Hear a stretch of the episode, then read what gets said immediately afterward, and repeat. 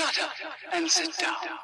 And when I watch Tom Morello play guitar in front of Rage Against the Machine, that's how you want to write. Welcome to Popcraft, where we'll autopsy the screenplays behind your favorite films and TV shows.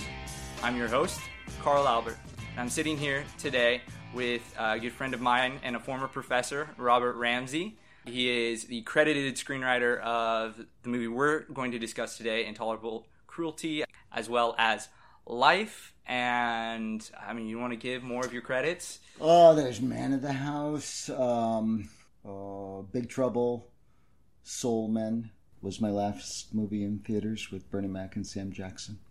I remember one of the funniest little anecdotes you told our class the first time I had you was how you were known for writing so many like quote black movies as if if you cannot tell over the microphone that uh, Robert Ramsey is in fact a white man. I am a uh, I am a straight white man. I sit at the uh, the the apex of the privilege pyramid. I discovered recently during a diversity workshop at USC. Straight, white, male, Christian. There you go. By by heritage and a few other things. I, I anyway, there there are thirteen levels of privilege, and I'm at thirteen, and I I, Uh-huh. I, I, felt a little embarrassed about that. I uh, well, it's I- not something you like choose yourself, you know, through anything. A lot of it is just like No, of course. how you're born. And I don't mean to turn it into a, a conversation about that, but it is interesting to be at, at a university right now as an older straight white man who has written a couple of popular movies with very African American themes and casts, both Life and Soul Men, are movies that I'm super proud of. And I I think that they have a lot of authenticity in them that comes uh, straight from my heart. But I don't think I would get those jobs today. no, that's that's almost certainly true. Yeah, It would be it would raise eyebrows, yeah. and it hasn't been that long. But uh, so Life came out in 1999, and then Soul Men came out in 2008, and I think that was just about getting to the last possible moment when I could Right. sell that kind of project, uh, and not have people go, "Wait a second, have you heard what's going on?" the distinct like anecdote I remember too that I always found was so funny is that you were I, I don't remember where it was and maybe you can recall but that you were like at maybe it's like an Apple store maybe I'm making that up. You were talking to someone and they're like oh what do you do? Like what do you do for a living? What have you written? Do you like have you written anything I know? And you told them and you're like and they knew you know your movies and loved them and they were like I think it was Soul Men It was a. Verizon store. Verizon there I knew it was some technology Yes, Yes, absolutely. there you you're, go You're right on it. You have a good memory, Carl. Um, it was at a Verizon store, and yeah, he was just kibitzing. You know, we're there at the uh, at the edge of the Hollywood Hills, and you know, you can always it never hurts to ask. You in the business, kind of thing. He asked, and uh, and I am. And I happened to write a movie that he adores, you know. And he was like, "Wait a second, I got to call my friend." And you know, he was like, "I got the the guy who wrote Soul Men here in front of me, and you can bet your ass he's a white boy." It was so good. And I, I, oh, I remember the first time hearing that and just losing it in class. It was, that's just a classic. That's a classic. It's a it's a strange thing. Uh, it's a strange thing that we had that opportunity, and it meant a lot to us. And I think it was actually for us, it was a, a blessing to be able to write about a different culture and uh, a different point of view, and to try and inhabit that. Right. I'm probably most proud of those movies. Oh, yeah. In a lot That's of ways. awesome. Not that I have anything against intolerable cruelty. I'm quite, I'm quite uh, I'll never, you know, stop mentioning that I, in fact, have my name on that movie. But it's not as personal an endeavor as those two were. Yeah. Which sounds funny because I'm a, uh, you know, a white guy with a 13 uh, hierarchy score. right. I mean, you never know, like, what projects, like, you're going to find your personal connection to and, you know, your, your intimacy with and what characters you're going to connect to. I know that's something that I am constantly surprised by that I'll have an idea and I think it's really great, but it won't, like, quite hit me on the same way as some other, you know, projects that then I pursue and I'm like, this is, this is it. This, I'm talking from the heart on a really personal way. So this was, I mean, getting to intolerable, intolerable cruelty. It is is a tongue twister. Yeah, it I always has with been. it. Oh, I, every know. once in a while I call it insufferable cruelty, or yeah. and then insufferable bastards I call intolerable bastards, or you know, Yeah. inconceivable bastards. You know, those words. Inglourious Basterds. Is I'm, that sorry, the I'm. I'm, I'm, conflating uh, intolerable cruelty and inglourious basterds because they both are tongue twisters. They are. They're you know, it's it's all in the same ballpark there. It's um did you originally pitch it? Intolerable cruelty? Or did you come on after it was pitched?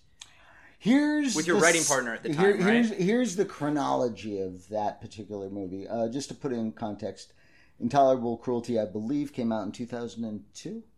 Something like that. I would have to double check. Uh Uh, I'm almost certain it was 2002. We uh, wrote our last draft in uh, 1993. oh wow. Okay, so that what is that? 11 years earlier? Wow. Uh, nine years earlier. I'm a screenwriting teacher, not a math teacher. Um, anyway, uh, yeah, it took a long time for Intolerable Cruelty to get made. Here's what happened: we had written a a movie, uh, a, a script um, that was our calling card in Hollywood. It was called Destiny Turns on the Radio, and as a script. It was quite well liked.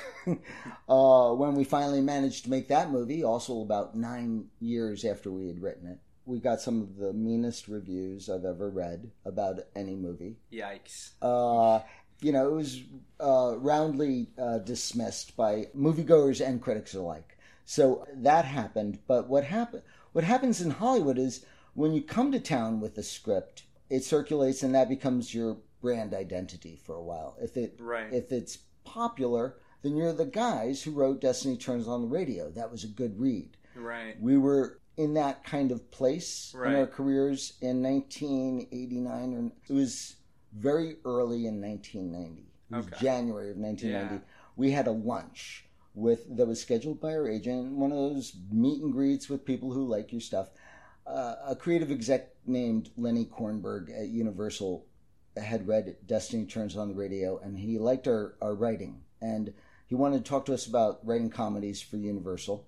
And we had some things to pitch that weren't very commercial but what i've always noticed as a writer for hire in this town is that they're they're usually more interested in their own ideas than yours Yeah. anyway they're Yeah. looking for somebody to help them get their idea up the mountain it can be a good business to help people get their ideas up the mountain and we weren't opposed to doing that kind of work back then Anyway, we were sitting at this lunch at Musso and Frank's with uh, Lenny Kornberg, and he said the head of Universal wants to make a movie about a woman who gets revenge on a divorce attorney. And God bless my writing partner at the time, my best friend from college, uh, my best friend, my best man. Uh, his name was uh, Matt Stone. Still is Matt Stone, by the way. Uh, we, ju- we just don't write together anymore. We parted ways after our sixth movie was released, uh, Soul Men in 2008. But back in 1990, sitting at Musso and Frank's, Matt Stone said, he put down his fork and he said, the best way to get revenge on a divorce attorney is to marry him and take him to the cleaners. And uh, I believe he said, seduce him, marry him, and take him to the cleaners. And that became the mission statement for our, our movie. That's awesome. Um, Lenny was instantly gripped. He scheduled a, a pitch meeting for a couple of weeks later. We got our act together, and uh, what I what uh, my contribution to that early effort to get the job, just get a job, writing a story about a woman who gets revenge on a divorce attorney for Universal. Uh, my contribution was I remember distinctly declaring, "Dude, this one wants to be like big characters. Like you know, if he's divor- divorce attorney, he's got to be the best divorce attorney. If she's a gold digger, she's got to be the best gold digger. Oh, yeah. This is not we're not we're not looking for shades of beige here. We're looking for, you know, committed colors in creating these characters. And so that's what we started to build with. And then uh, we pitched it, and uh, Hal Lieberman at uh, Universal bought it. These are names that, you know, are from the past but they, they were there were names that made people uh, shiver and, and uh, with anticipation and, and, and hope. He uh, he liked our stuff. He bought the pitch. We went to work. We did three drafts for Universal, and along the way, one thing that uh, Lenny, uh, as our chief development contact at Universal, always uh, sort of emphasized was the need for constantly escalating the cat and mouse dynamic between the two characters. You know, this is Yeah. this is predator and prey, but which one is the predator and which one is the prey kind of game. Yeah. You know, and you know, and if you don't honor that, you're not doing your job. And so we finally built this story about Ivan Massey, who unpredictably, un, un, unexpectedly falls madly in love with one of his conquests in the courtroom, not the bedroom. Right. and uh, and then uh, we were done. And uh, they started to uh, shop it around to directors. It bounced around from director to director. It ended up with um, and we worked with people like uh, Jonathan Lynn and Michael Caton Jones. It ended up in Ron Howard's hands for a little while, oh wow. which at the time was a very exciting prospect. Sure. Um, he was at the height of his powers as a director, as a big commercial yeah. director. Absolutely. and um, Imagine was uh, in full bloom as a company. And that's when we got the call. Yeah, Ron's going to go with some other writers, the Coen brothers, and we were like, the only way you can make this call pleasant is by saying that we're getting rewritten by the Coen brothers. right. it's got to be anyone, if you it's know. going to be somebody. You know, and you know, uh, weirdly enough, before that, they actually uh, Universal also had a uh, a deal with Tom Stoppard, the playwright. oh wow. uh, his Universal class. Yeah. But he was he he had a contract to sort of glance at their projects and maybe make them better if he could. hmm I'm sure it was sweet as hell. You know, it was around the time that he had touched up uh, Shakespeare in Love. Oh, So he was quite the the man. Yeah, he in- was on on running on- the top there. but uh, apparently, according to Lenny, he read the script and he declined to rewrite it, our version of Intolerable Cruelty, on the on the grounds he was in the middle of a divorce at the time. Oh. But he declined to uh, to rewrite it on the grounds that it was conceptually repellent. Wow. That was uh, that was my Heavy one uh. Wow. the, the the one time that I've ever probably caught that wonderful writer's attention, and uh, and the response was conceptually repellent. I do have to say that's a hell of a compliment when it comes down to it because I mean if he's calling it that passionately, you know you have a good idea there. That's you've done it. It's That's like true, if- actually, If, and- you've offended someone, then like you know, especially someone like as like intelligent and like Tom talented and who clearly was going through some personal shit. Which, Right. by the way, you can curse. I don't know if I uh, made that Oh, clear. I'll be happy to curse. Fuck shit, curse.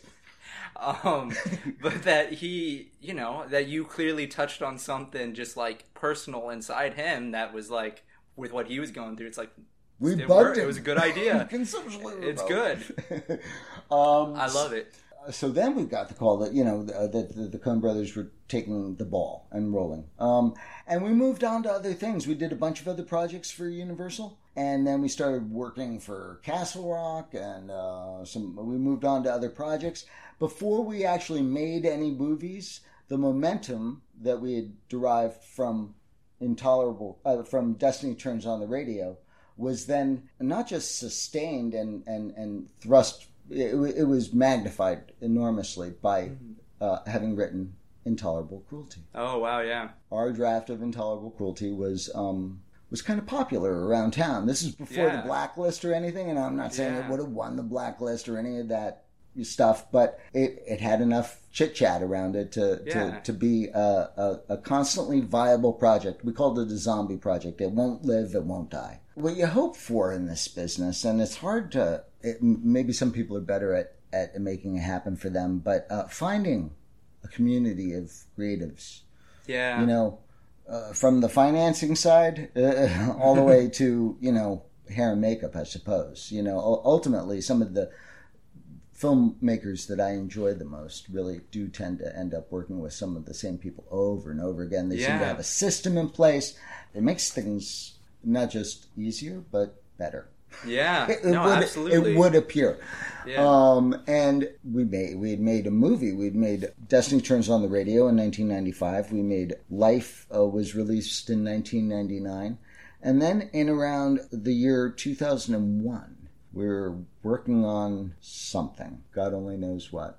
And uh, we were probably adapting Big Trouble, is what we were oh doing yeah the first novel uh, by Dave Barry, and a, a job that we got from Tom Jacobson, a producer, um, because of intolerable cruelty There you go. and life and Yeah.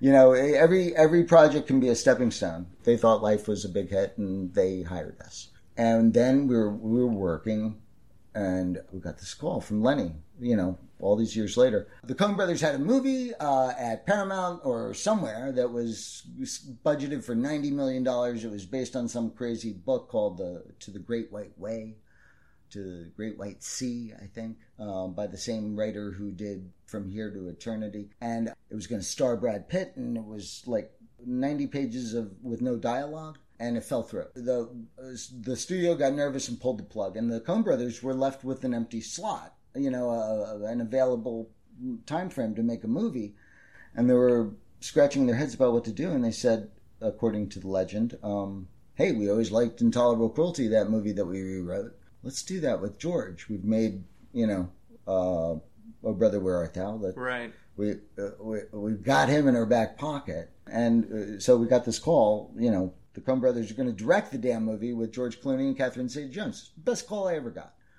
Um, best call, bar none. Uh, well, top five. Okay, top five best calls because that sounded really good. I've always been a Coen fan.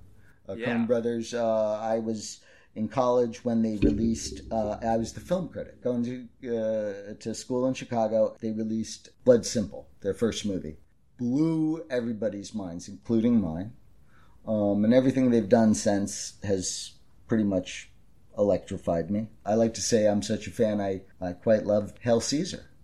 Uh, that uh, that team seems to separate the uh, the The real fans from the from the weak, the the fakers.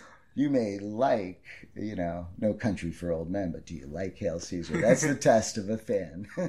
I think that maybe even came out when I was in your class. Hail Caesar Hail Caesar. It was right around that time. It was either right after or tickled when I was every funny bone I have in my body. I've still I haven't I- seen it. I quivered Still- with uh, conniptions. Well, I mean, let's jump right into intolerable cruelty. Then, God, I'm gonna keep stumbling over that one. That's, uh, Intolerable cruelty.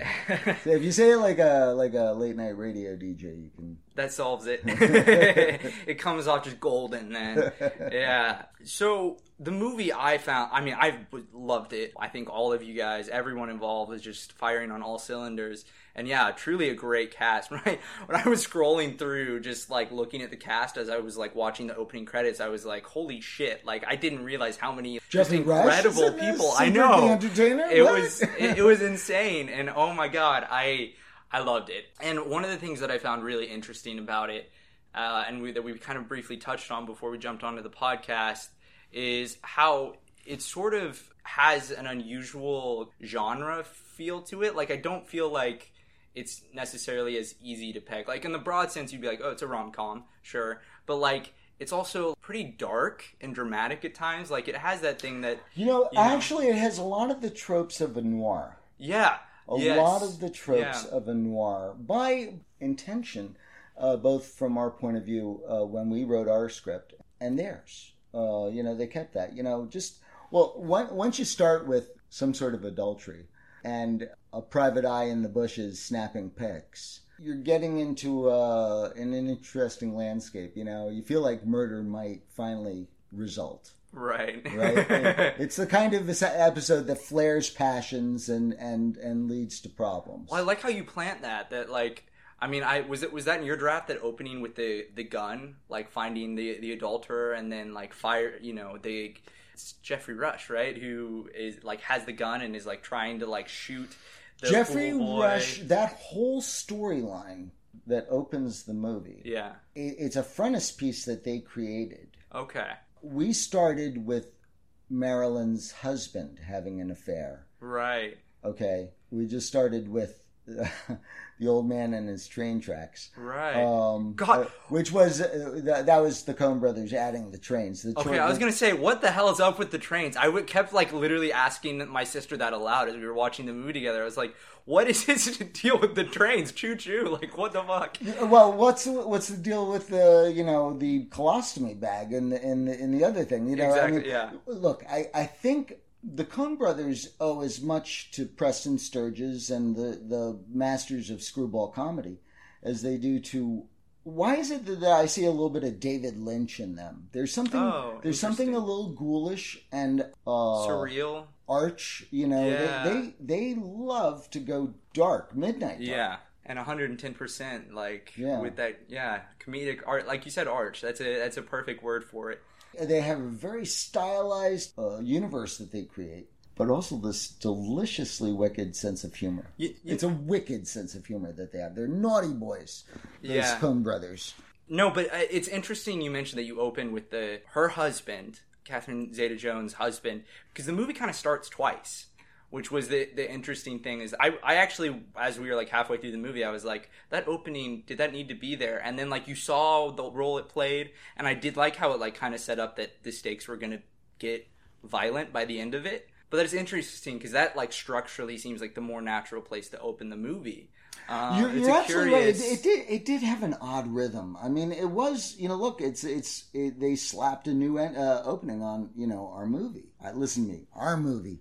Um, believe me, I want I want everyone who ever listens to this to know that I stand in awe of the Coen Brothers, and I fully acknowledge every contribution they made to this movie. It was enormous. They deserved every credit they got yeah, on the absolutely. screenplay and stuff. I mean, a goodly portion of the dialogue is theirs. The courtroom scene is theirs. Uh, There you go. What they kept, what they kept was the characters Yeah. and their the basic arc of the characters. Uh, Yeah. It's that was intact from our script. It Yeah. wasn't lost. Um, it wasn't even modified. Right. really. I mean, you Um, had gold there. That's what I, I thought it was so interesting. And again, it gets back to like the fundamental premise, and then how you executed it. And Well, they kept like, a lot of our structure too, because Yeah. you know, like I said, the cat and mouse of it all, the the duplicity of a Howard Doyle character, seeming like you know, coming in looking like Mister Texas Oil Man. Uh, he's a soap opera star. It's a fabrication. my my sister called that one. She was like, "He's an actor." It's like it's the I, I can see it, and I was like, "I I can see it, but like I don't know. We'll see." And it, she was hundred percent on it. I loved that. That was great. That was a that was a great gag. That also just like again a perfect plant and payoff. You you see the television of it all, and then like then you had the actor come in and uh, man what a great reveal too that like they see him on the fucking tv doing his job in his soap opera Well, you yeah, you, you know something's up, right and Exactly, you're, wait, you you're waiting feel to find out what. right because uh, one thing Catherine does do very well, I, I, I think she has a very um very sort of rarefied, um, almost inaccessible presence in the movie. Yeah. She, she's a goddess, yes yeah uh, almost like Venus, Yeah. the goddess of love. You know, moving through this thing, it feels like even as she. As she lies in the sun with her friend, complaining about having lost everything, right you know, you you sense from her that she will rise again. Right. it's interesting you say that because I think something that just occurred to me that like part of what I find so fascinating about it is how the movie, the cat and mouse game of it all, and how you guys said that like you specifically said that you have to go 100% with these characters. They have to be larger than life. He needs to be the best damn divorce attorney around. She needs to be the best damn like gold digger around. It's like when, you know, these what happens when you have, you know, the unstoppable force meets this immovable object. That's right. That's and right. it, it I think that's what's so interesting is because you're 100% right. The movie would not work. I think that's such an interesting insight you had. It just wouldn't be as interesting. You like you have to have those big personalities who are so competent so that they do like the stakes f- feel concrete and real when they're like going at each other. And Well, it's funny when you write, you kind of end up proving the rules. right. You know, uh, how do you improve a hero or a protagonist? You know, by elevating the antagonist or the villain, right. making them smart and clever and worthy of our interest because they're playing at a high level. 100%. They're playing at a committed level uh, Yeah. within their story. George Clooney, I think, uh, spoke in Vanity Fair at the time the movie came out. It was one of those puff articles that's Right. intended to sort of promote the movie. Yeah. It's timed with the movie. And uh, he acknowledged uh, and, uh, that it's dangerous to play what he called the buffoon. He, he saw Miles Massey. We named the characters Ivan Massey and Marilyn Hamilton. Uh, we wanted Ivan the Terrible. Oh. and Marilyn Monroe, the the ultimate goddess. I picked up on the Marilyn Monroe thing. I yeah, wondered, it's the yeah. most obvious Yeah. reference in the world. I apologize for being obvious, but we No, wanted like it. to I- remind herself every time we typed her name. She's that powerful. She's the top. She's in full bloom as a woman and, you know, has power over men. Because she does turn Miles Massey, their name. And, you know, they changed it to Miles Massey. I'm, I'm, I'm sure they were fine with Ivan, but they love Right. alliterative They names. do. They Lo- do love you it. watch the, the, the, the course of, of Coen movies and, and alliterative, alliterative names come up all the time. It's a signature. of that. I'm surprised they haven't used Robert Ramsey more. there you go. They, it's hanging right there for them. It's low hanging. Duh! talking, you know, we were talking about the structure of it. One of the things that I found really interesting was the way it it is a rom com in a sense, but you know, What a chilly one. yeah, it, it is. It's so. I mean, we talked about the genre and kind of touched on the tone therein. Oh but yeah, I, I'm happy to get back to that. I, you know, there, there, between the com- the comedy and the grotesquerie of their images, uh, and they can make the rich of Beverly Hills just as grotesque as Right. anything else. Right? Doesn't always take that much effort, by the way. Um, they find this amazingly distinct tone. Their movies play like you know, like familiar albums. I envy them. I envy the Coen Brothers. I want what they have. Don't we all? I mean, oh my god. The structure of it is weird in that, like, sort of the get together moment. I mean, it ultimately is like a false get together moment, but happens well before the third act, the big climax of, of the movie, per se. I mean, the ultimate getting together still happens at the very end, as you'd expect, but there is that sort of fake out, and, you know, there are hints that something is amiss, you know, something uh, is not quite right here. And it definitely settled with me, as I was telling you earlier, that like the pacing fell off to me, where I was like, this can't be the ending. Like this isn't th- something. This is not happening right. Like there, there's more here. Like And it's then gonna what climax, happens is there's a Deus Ex Machina moment of, of sorts where they hear that uh, Rex Hamilton has died, right? Or is this late? Is that's that, even later. that's even The- later? Uh, Yeah. So you're, I think you're talking about the time When they first get Ve- together in Vegas, yeah. Yeah. So then when they have the Yeah. the you know they and quickly he goes get to married. Nomad, uh, No Man, the gathering of so uh, matrimonial uh, Yes. attorneys. Oh my God, is that a No Man? Let no man rend asunder, Yeah. except for all the guys in the room. Uh, right there are so many little clever gags i mean that's something that i i don't even know how you begin to talk about just like all the little That was the Coen Brothers, by the way. No man, all that. You know, great. that speech was Yeah. the Coen Brothers, and you know, I I give that fairly high marks. They they needed to show a massive turn in Ke- Right. In, Ivan. He's arrogant. He's ruthless. He's Machiavellian. He's almost devoid of morals. yeah But the one thing, and this is, was the case in our movie as well, you know, in our version as well. But the one thing that redeems him is his powerful love for this woman. yeah oh for he's, some reason crazy about he's her found the one you know Yeah. and she's a she's a shark herself that's what you know yeah he recognizes a kindred spirit Right. Yeah takes So- game to see game. Look uh, when when we were conceiving this thing we were uh, on the one hand we were watching preston sturges movies uh, which are screwball comedies uh, from the 30s things like palm beach story. Hmm classic rhythm scrambling around and and clooney uh, matches those rhythms brilliantly. He he Yeah. really brought his Cary Grant. He does have that yeah. He, he has a he has a neo Cary Grant kind of quality, uh, just charm for days, but also a a real game willingness to make fun of himself. He, he delights in it, and that's what makes him fun as a good-looking Oh, guy. oh yeah Tone.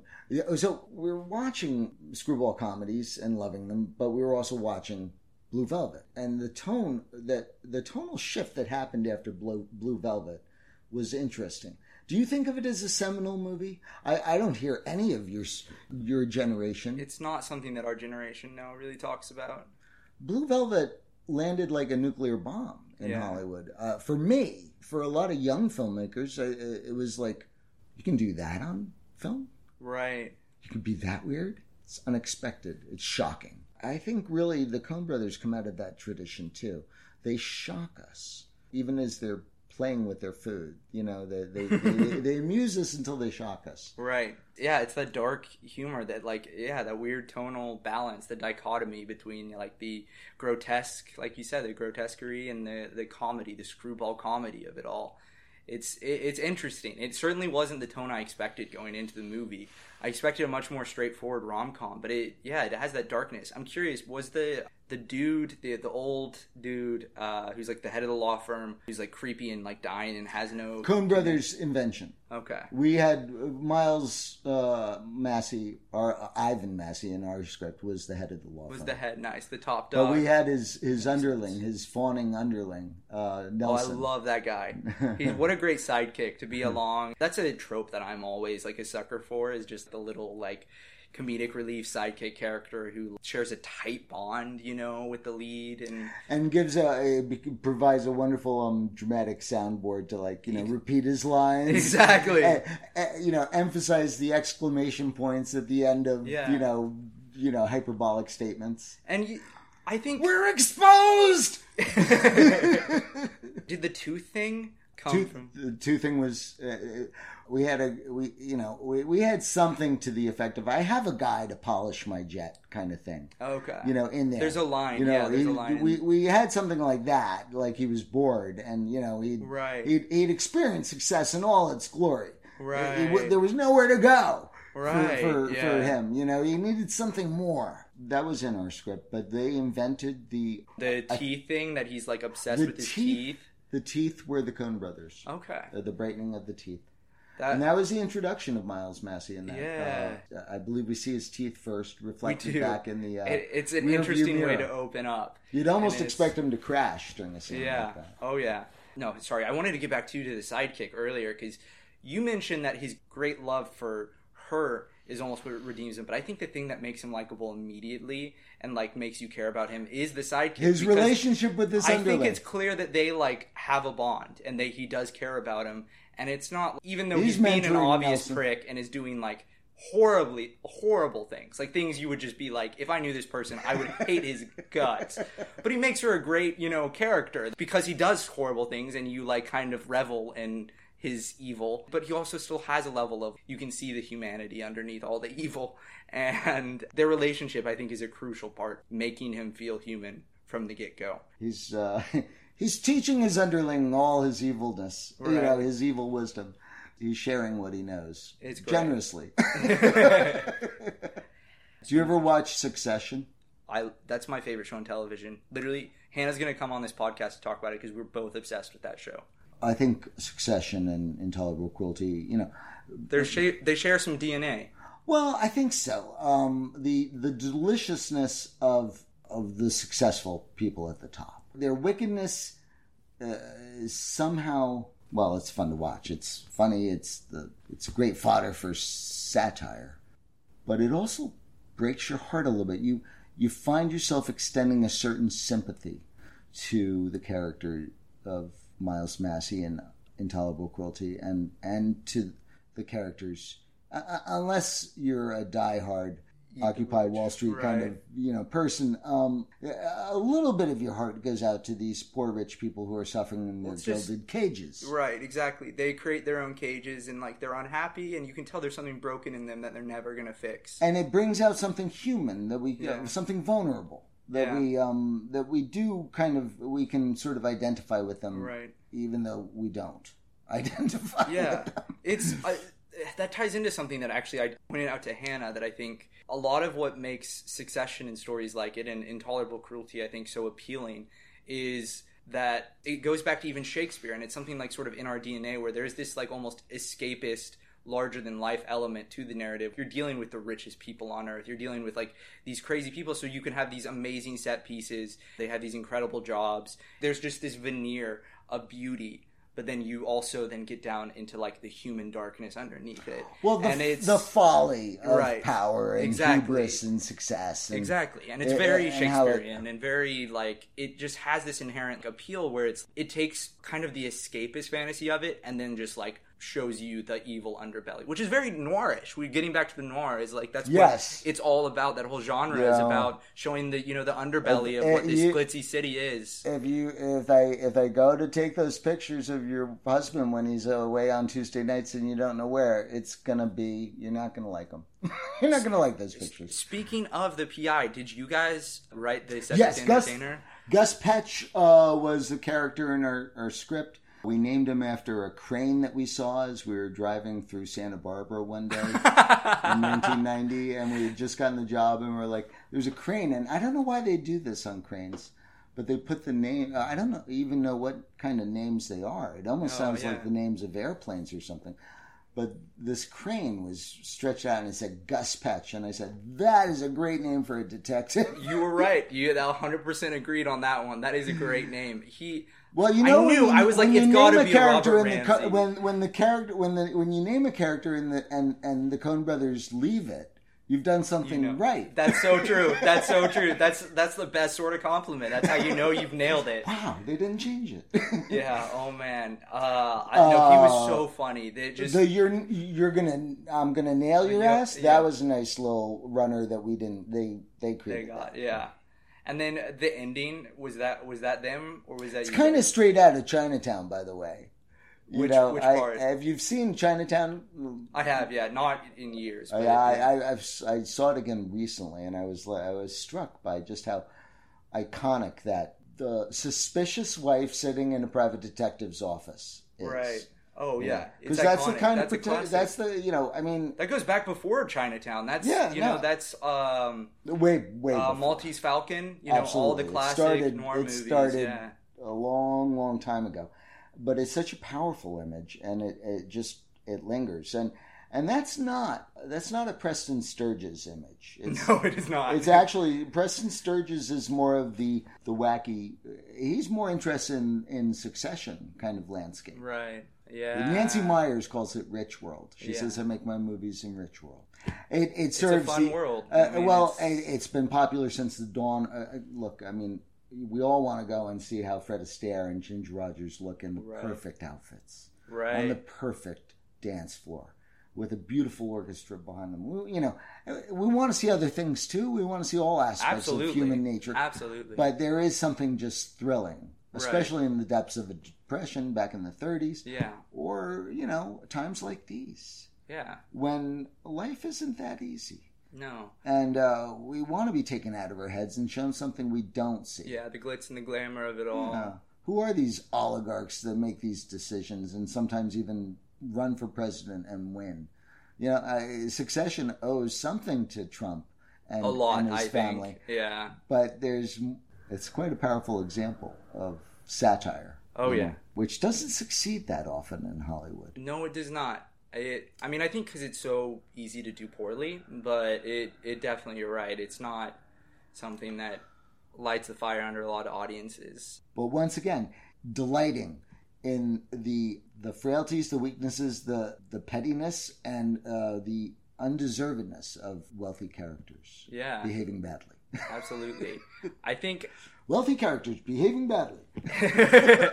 it's a it's a genre unto itself. And, Yeah. you know, like you said, we love it. it. I mean, it goes back. It's it's a classic. There's something about watching a the, the son of a billionaire who's a billionaire himself going on a drug binge in succession that is just brings us a thrill. it's just different from watching somebody else go on a drug binge. A hundred percent, a hundred percent. The tone's just it's just different. We we revel in it. We're entertained by it. We feel for them at the same time. It's uh They can on. afford rehab. right exactly. He'll be fine.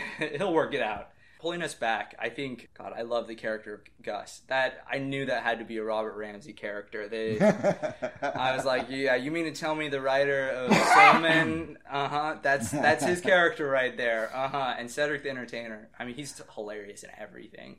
So Gus, I think, perfectly sort of embodies what the movie is in terms of like he is that sort of noir archetype, but parodied, like flipped upside down. Um, so you're taking the dark underbelly and flipping it upside down again to just like shake up and the gears. Do, and like, they do that very nicely with the um with the hitman, uh, Wheezy Joe. That's so true. So Um, true. and we did have a hitman in ours but he wasn't as funny as Wheezy Joe, and I don't remember how he ended in our script. Uh, I do love the, the- just the- the, what, a way to die. The an plan inhaler play off. was was definitely theirs. that is very Coen Brothers. yeah. very funny. Yeah, Yeah. you know, and and as is the splatter of blood on the back of the wall. Yeah. you know, I mean, they go Oh, for they go for the ew moment. You know, they like Oh, it. yeah. They rejoice in it. They I- do. and as do I. By the way, you got to. Yeah. Something something primal in us that's a little little splatter of blood and I think the one thing that you racing. can you can make a mistake with in entertainment and in any aspect of it is being too polite, Yeah. too careful. It's good to have a little edge. you Yeah, know? you got to crack some eggs. You know, that reminds me of something that you have now told me actually multiple times. Once in our class, way back four or five years ago now, um, which is weird to think about. And then, Yeah, it's been a while. yeah, and then um, when you were helping me with the script, actually, uh, not too long ago, that I'm still working on, actually, and I, I think I finally cracked. But that too often, like early writers, stray away from melodrama. And, and I think what you mean by that is, you know, because I think melodrama has a, a negative sort of connotation. It does people. absolutely. And I think what you mean is like leaning into the emotion and like letting, not like trying, you know, so hard to be subtle that you lose all emotion and it's just like no one understands how anyone, like who anyone is, what anyone is like fighting for, you know. I get And- I get annoyed when I read uh, not annoyed, but I I, I get frustrated uh, as a reader when I read students' work and they're being not just vague but sort of indecisive and you know and, Right. and I call it sort of arguing over shades of beige. You know, Right. which like who the fuck cares whether it's that one or that one? It's beige. right, yeah. You know, give me a color I need to I can really identify. You know, give me a hard blue. Give me a good corner on that plot turn. Right. Give me vivid, easy to understand movements at first, so I get the force of the thing, the Yeah. thrust, the the where the momentum is going, and where I need to worry about you know yeah. characters and their and their missions. That's a great point that I, I have had to struggle to learn at times is like early on when you're getting started, if the audience doesn't understand why the character is feeling a certain way, like they're not gonna, gonna feel it, like they're not gonna connect at all. So you have to lean into sort of more straightforward emotions to an extent. Like you even look at Succession, which delves into really complicated emotions and really complicated emotional Truly, situations truly. for those first few episodes, yes, the, the the familial situation is clearly complicated, but you understand it's like Kendall has a fucked up relationship with his dad. In this, in the case of And, uh, almost uh, yeah, uh, almost like like like grand, you know, Greek, Shakespearean, Right. exactly. Oedipal, Oh, uh, it's it's so up. Shakespearean, you know, and and I think I think there's something It- it's Shakespearean not actually it's, about. it's not a it's not it's not any shade of beige. It's No. a, it's a it's, it's a, very specific, and you're like it's a ba- very dark. it's meant to make you feel sad for Kendall, like that. He, clearly, he's a sad, broken person who like has a dad who's you know not going to treat him with the respect that he feels he deserves, and and that he's kind of pathetic over it. And then in intolerable cruelty, you know, you that like opening up by painting you know the characters with that sort of callous edge sets them up for their arc you know so you understand like what you're supposed to feel so down the line like the payoff is that much clearer and when things are getting complicated when it's oh i've fallen in love with this woman oh now this woman has turned on me blah blah blah you know she's framed me like you understand the, the complicated emotions you have to start somewhere you know start with you know making you feel sad for the character start with you getting angry with the characters to then build up to the more like nuanced level Right, I think on. you can be subtle in your in your rewrites. yeah You know, you can you you can start to you know ex- express things with more subtle elegance, maybe in a second or third rewrite. But for a first draft, it's not a bad idea to just go. I will find you. You know, if it takes a hundred years, I will find you. Right. Kind of melodramatic statements at the end of state uh, at at the end of scenes to sort of for clarity create the the the momentum that you're looking for, the kind of yeah. the kind of passions that are required for a rock and roll event to happen. Right. I think sometimes about you know when I watch my friends play guitar around a fire pit or something, Mm-hmm. and and when I watch Tom Morello play guitar in front of Rage Against the Machine, that's how you want to write. You want to play guitar like it's the only thing you're doing in the world at that moment. And I think melodrama lends to, uh, you know, hel- helps with that. I have a very feel very strongly that melodrama to an extent is the way that you're like gonna connect to people the most powerfully. You know, because you want to feel those melodramatic elements. Shakespeare wrote melodramas. Yeah, they. I, and that's not to say again, like you said, that it has to be so you know aggressively, you know, soap opera. bad. Right. There's Don't a difference, bad. exactly. But don't don't don't be embarrassed by melodrama if Right. it serves your purpose. You know, if it, Yeah. if it ends a scene well, let it be that. If, yeah, exactly. You can earn it. Like a melodrama is a useful tool that I, I definitely I agree. I think a lot of beginning writers, and you certainly saw it at USC, and, and I know I did so it. careful to not like Right. specify whether it's this or that Right. because neither one is right you know and i get it it's a youthful thing we're trying to invent a new language a new way of living everybody goes through it right um and and by necessity it, it serves a purpose you know because you're You- scared of being you're- bad. Is you're- what is it? What it is is it's insecurity. well you know, and that's the writer the worst thing for a writer is you're you you being get scared of being yes, bad You're insecure. stops and you're me in my right, tracks and then you're still bad every time Yeah. yeah, it doesn't it improve doesn't the situation no it doesn't you have to get maybe you'll be surprised maybe it'll be awesome or maybe it will be bad and then like you said you go back and you rewrite it that's what jack epps you know writing is rewriting and that, that's one of the Exactly, most you important know. lessons you know i think a writer can learn frankly. All right well i mean thank you for coming on this podcast. This was delightful super fun. I enjoyed the hell out of it carl. Thank you for having me. Is there any social media you want to share with people out there? Oh dear, you're talking to a 58 year old man who uh, who looks at the screen too much uh, already. I, I don't know what I would even say to that question. okay Um, but if you want to email me, I can be found. Uh, I don't think it's too hard to find my email at USC. there you I, go I teach screenwriting at USC in the School of Cinematic Arts. and very well i might add Well, you were a fine student too, Thank you. so don't let that. Uh, it was a good combination. It was. Thanks as always for listening to this podcast. Please consider donating to the Patreon link below. Follow me on social media. All of this will be in the liner notes. Until next time, I've been your host, Carl Albert, and this is Pop Popcraft.